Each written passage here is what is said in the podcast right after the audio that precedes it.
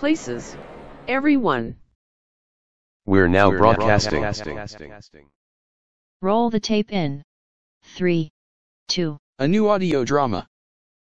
Appaloosa Radio is where stories come alive.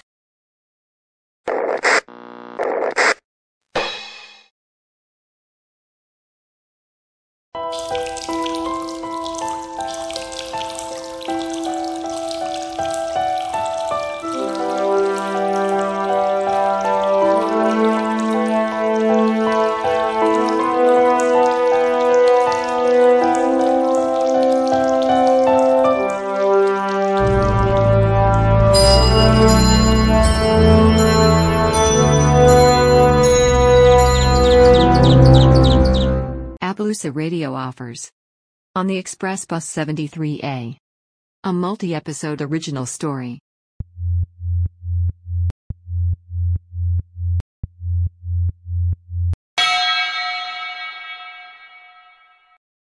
Many contemporary high tech employees ride express commuter buses daily to and from their work. Mr. Larry J. Connors is just one of the many. Larry is a numbers guy, a veritable filing cabinet for numbers, whose speciality is making fiscal projections, doing benefit analysis, and generating cost to price determinations. Unfortunately, Larry is also a quasi social isolate who stares at his own shoes to avoid eye contact with others. As our story begins, Larry's personal life has been reduced to doing his laundry, playing with his dog, and watching old, classic movies on television. One morning, when he boards his usual commuter bus, everything changes. He is no longer who he is. He is now living another's life and he is a stranger in his own body. Chapter 12 The Compendium.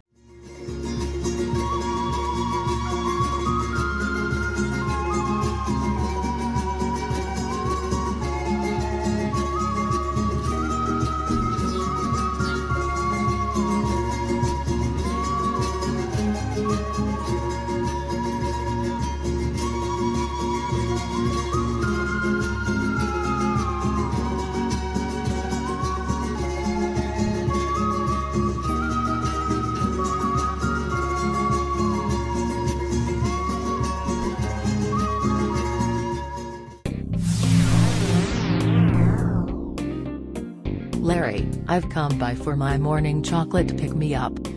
Just a quick bite of chocolate keeps the 10 o'clock blues away. By the way, how is Corky doing? I heard he really likes your carnitas. My favorite pod. The one with the little bars of chocolate. Much appreciated. Thanks, Larry. Larry, did I ever tell you how much I enjoy your singing voice? I think you could win the American Idol TV show. Better than most of the finalists. Hey Larry. Want to do a pickup basketball game after work today? One of our regular guys is off this week. His wife is having a baby. By the way, great chocolate.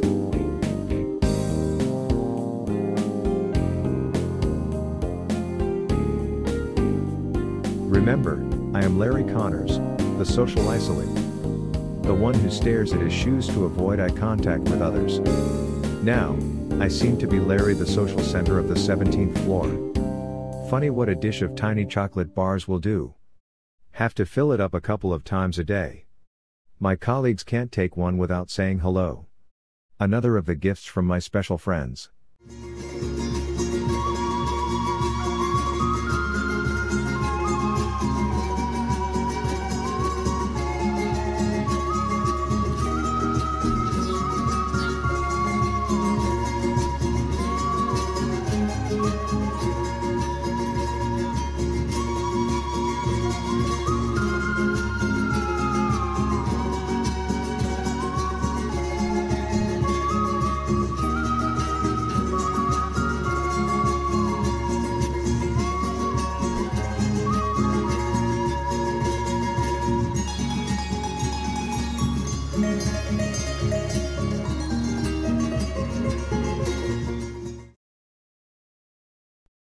As I thought about my experiences, I wondered whether the bus, the number 73 Express, was in some way creating the transferences, moving me from my Larry self to the self of others. I asked Charles about my speculation. Charles provided a thoughtful response.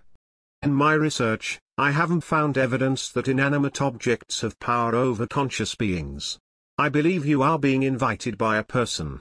It just happens that you and the other self are on the same commuter bus. Your self recognizes a commonality.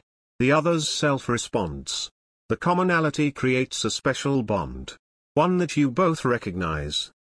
So, there's a special bond, and they welcome you in. It could have just as easily happened anywhere. Maybe at the bus stop. Or in a grocery store. Or even here at work.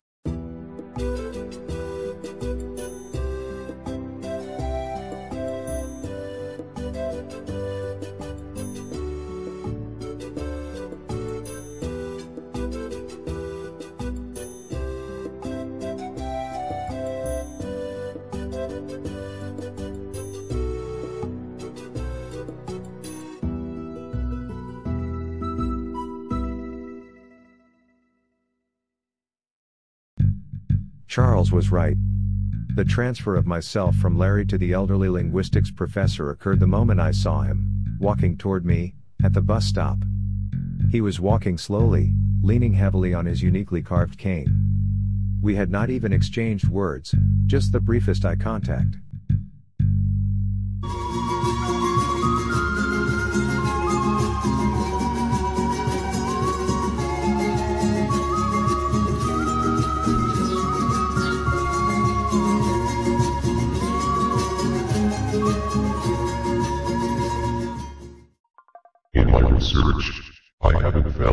Evidence that inanimate objects have power over conscious beings.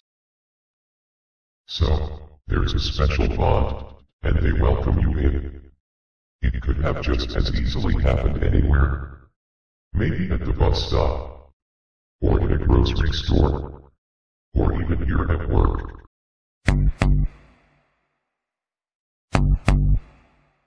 Charles was right. The transfer of myself from Larry to the elderly linguistics professor occurred the moment I saw him, walking toward me, at the bus stop. He was walking slowly, leaning heavily on his uniquely carved cane. We had not even exchanged words, just the briefest eye contact. Professor E.I. Workman had devoted nearly 40 years of his life to studying the Federation of Languages, which developed in Mesoamerica, before the arrival of the Europeans. He was the co-author of the well-respected Compendium and Dictionary of the Mesoamerican linguistic area. His intricately carved cane had been given to him a quarter century ago, by a tribal shaman during his field work in Nicaragua. Sadly, neither the shaman nor his tribe still exist. Both were victims of the bloody civil war. The tribal language exists today, only in the pages of Professor Workman's compendium. As I said, I knew all those particulars, even before, he actually reached the bus stop. I, I was waiting for the bus and then, unexpectedly, I was no longer Larry.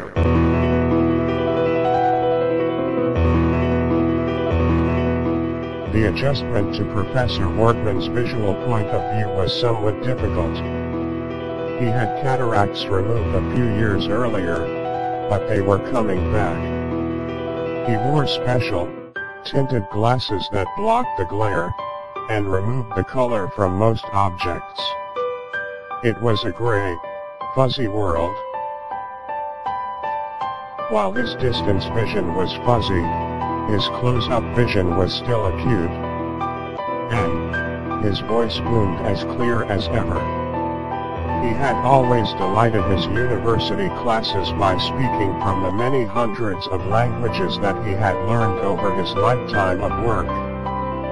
25 years ago, the compendium had referenced nearly 800 individual languages, and had organized the individual languages into seven major language families. Today, after additional archaeological work, by many different teams, the compendium references 1,300 languages. Scholars are now debating whether having just seven language families sufficiently describes the diversity of Mesoamerican languages. Some, including Professor Workman, are vigorously arguing for the need for an eighth language family.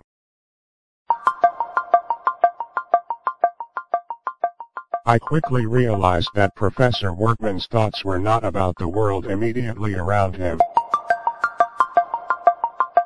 Instead, he was preoccupied with the tonal system of some now extinct language, comparing it to another extinct language. He was preoccupied with his thoughts. Yet, he still could not escape the task before him. A task he dreaded even more than poisonous spiders or dengue fever. He was on his way to the large cancer hospital to see his longtime colleague, Hugh Wilton.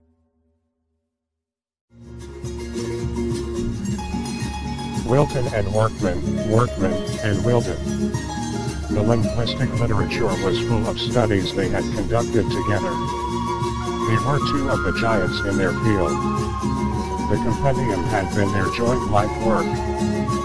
Still, they were colleagues, who were also intense rivals, a rivalry bordering on enmity. They were like brothers, bound together, very unwillingly, by the strongest bonds, but all the while, continuing to hate each other. Wilton and Workman could not be together for longer than about 20 minutes without acrimony. The fights would be over the smallest of insignificant things. Neither man enjoyed them. Neither could avoid them. Hugh Wilton taught at University of Michigan. Go Big Blue. Workman taught at Ohio State. Mortal enemies on the athletic field. However, it was not their university affiliations that caused the disruptions.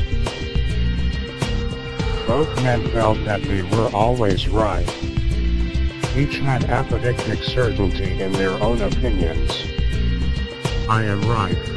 You are wrong no room for other possibilities. Yet, together they had produced this great work, the basic research tool of their discipline. They communicated well by phone and letter. Distance enhanced their collaborative abilities. Now E.I. Workman was on his way to the cancer hospital.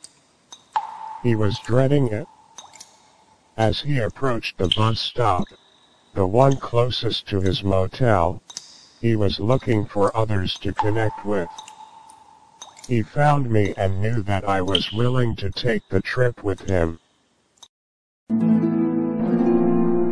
All visitors must check in at the nurse's station before entering patients' rooms. No exceptions will be permitted.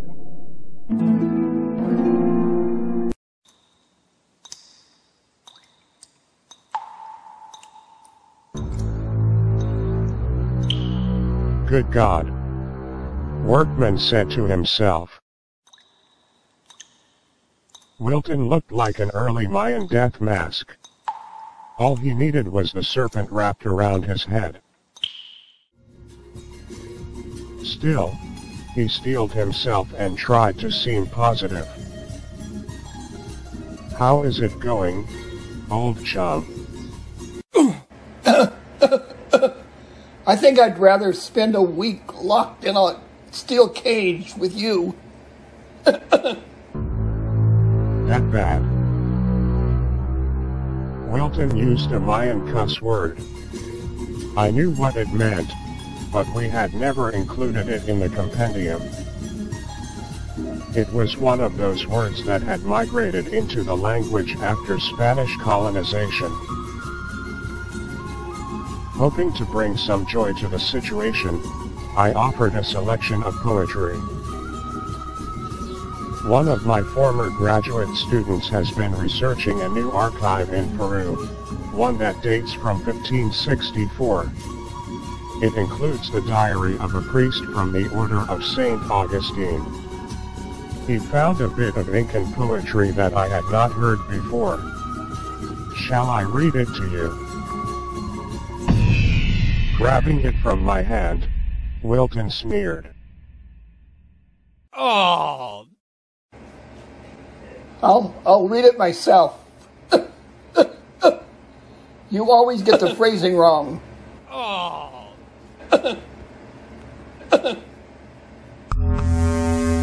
Just then, he turned very pale. He began to cough and gasp. I could feel the fear welling up from deep in Workman's self. It was primordial, dark before time began. Dark before the heavens. Dark before the earth. I could feel it grip Workman's throat, squeezing it tightly, allowing no air.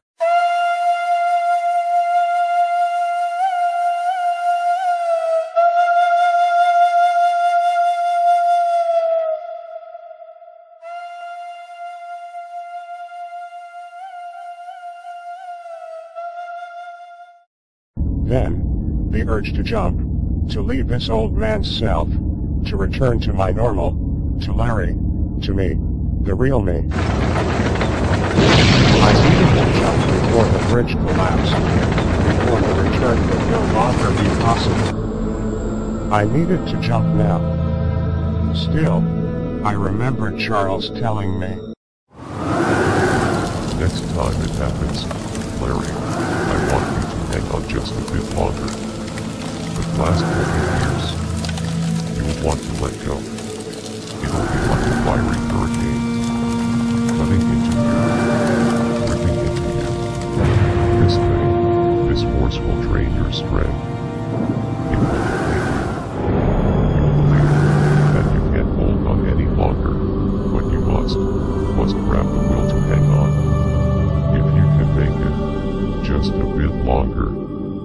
see the face of this dark and powerful entity. We'll know what it is. It was as he said. I knew the bridge was collapsing, but I stayed. I stayed. I stayed.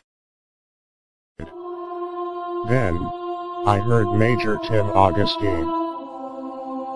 I heard Senora Guadalupe Valenzuela. I heard Professor E.I. Workman. All were saying the exact same words. All were experiencing the same fear. That, that could have been me.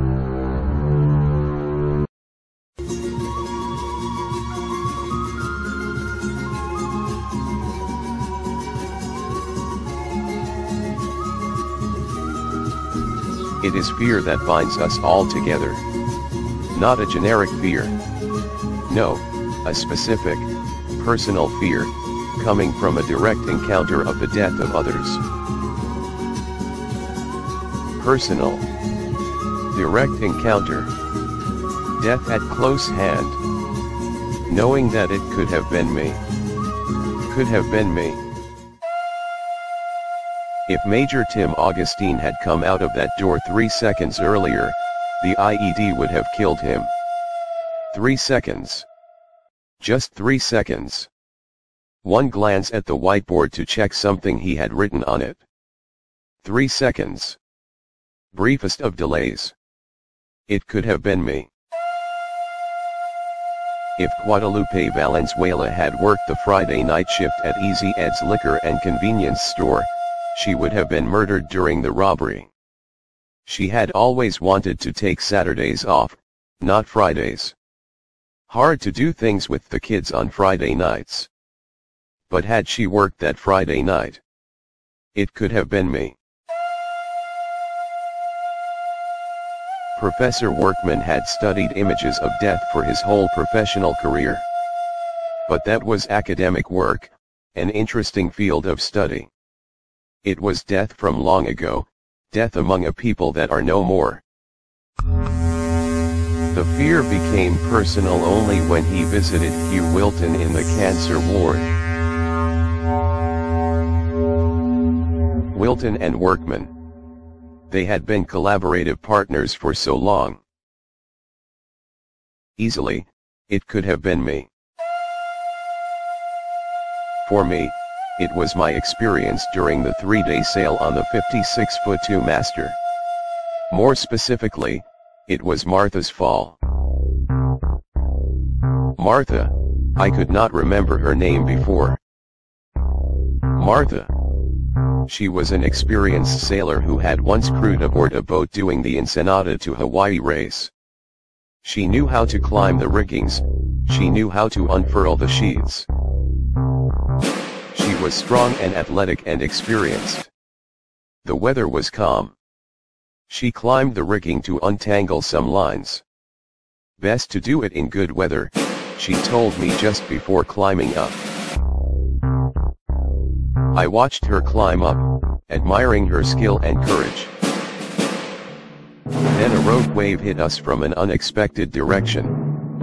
She misjudged and fell. I can still see her falling. I remember hearing her scream, but others don't. Probably a false memory from too many old movies. She hit the water hard. She was at least 60 yards from us, floating away from the direction we were sailing. I don't remember how the boat turned to pick her up. I remember everyone moving quickly, but I do not know what they did. There was no use. I knew she was dead. I knew she was dead. I knew she was dead.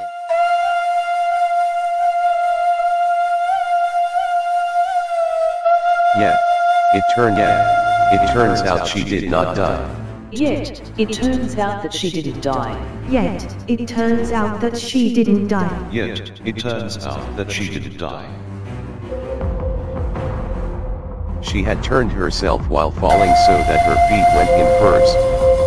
It was a hard entry, but she lived. I remember the Coast Guard helicopter above us. I remember her brave wave from the basket. I knew she had suffered a spinal injury. I imagined her life henceforward to be that of a quadriplegic, lived in motorized wheelchairs, and with full-time attendants.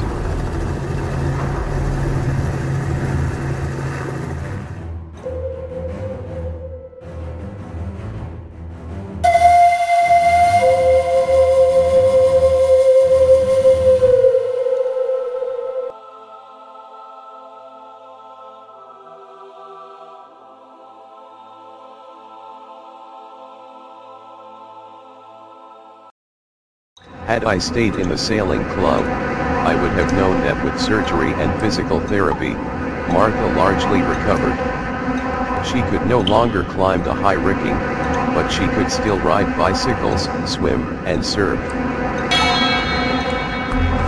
My own fears, however, had nothing to do with Martha's real health. Over and again, I saw myself falling, hitting the water, paralyzed, drowning. Then, I would awake quivering. What if that had been me?